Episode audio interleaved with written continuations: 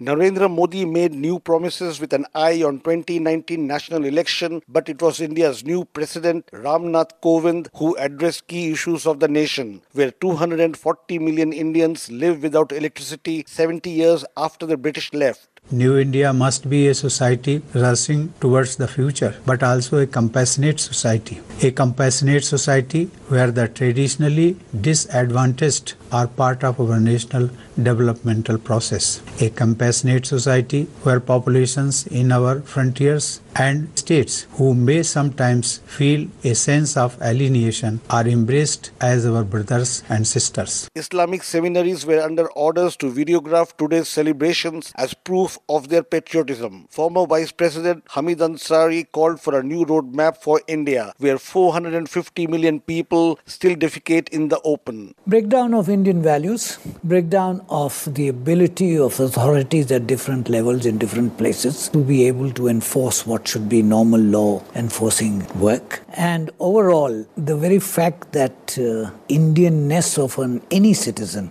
is being questioned is a disturbing thought. Because we are a plural society which for centuries, not for 70 years, has lived in a certain ambience of acceptance. It is under threat hope and despair marks the 70 years of freedom and Catholic Church leader John Dayal warned a new danger was approaching the country where the richest 1% of Indians now own 59% of the national wealth. The gaps are increasing. The gap between the rich and the poor is increasing.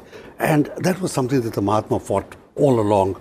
And he says, I am the Gandhi of 20 and I'm the Gandhi of 42. So he had seen poverty. Uh, that is increasing, I'm afraid, both in proportion and in absolute terms.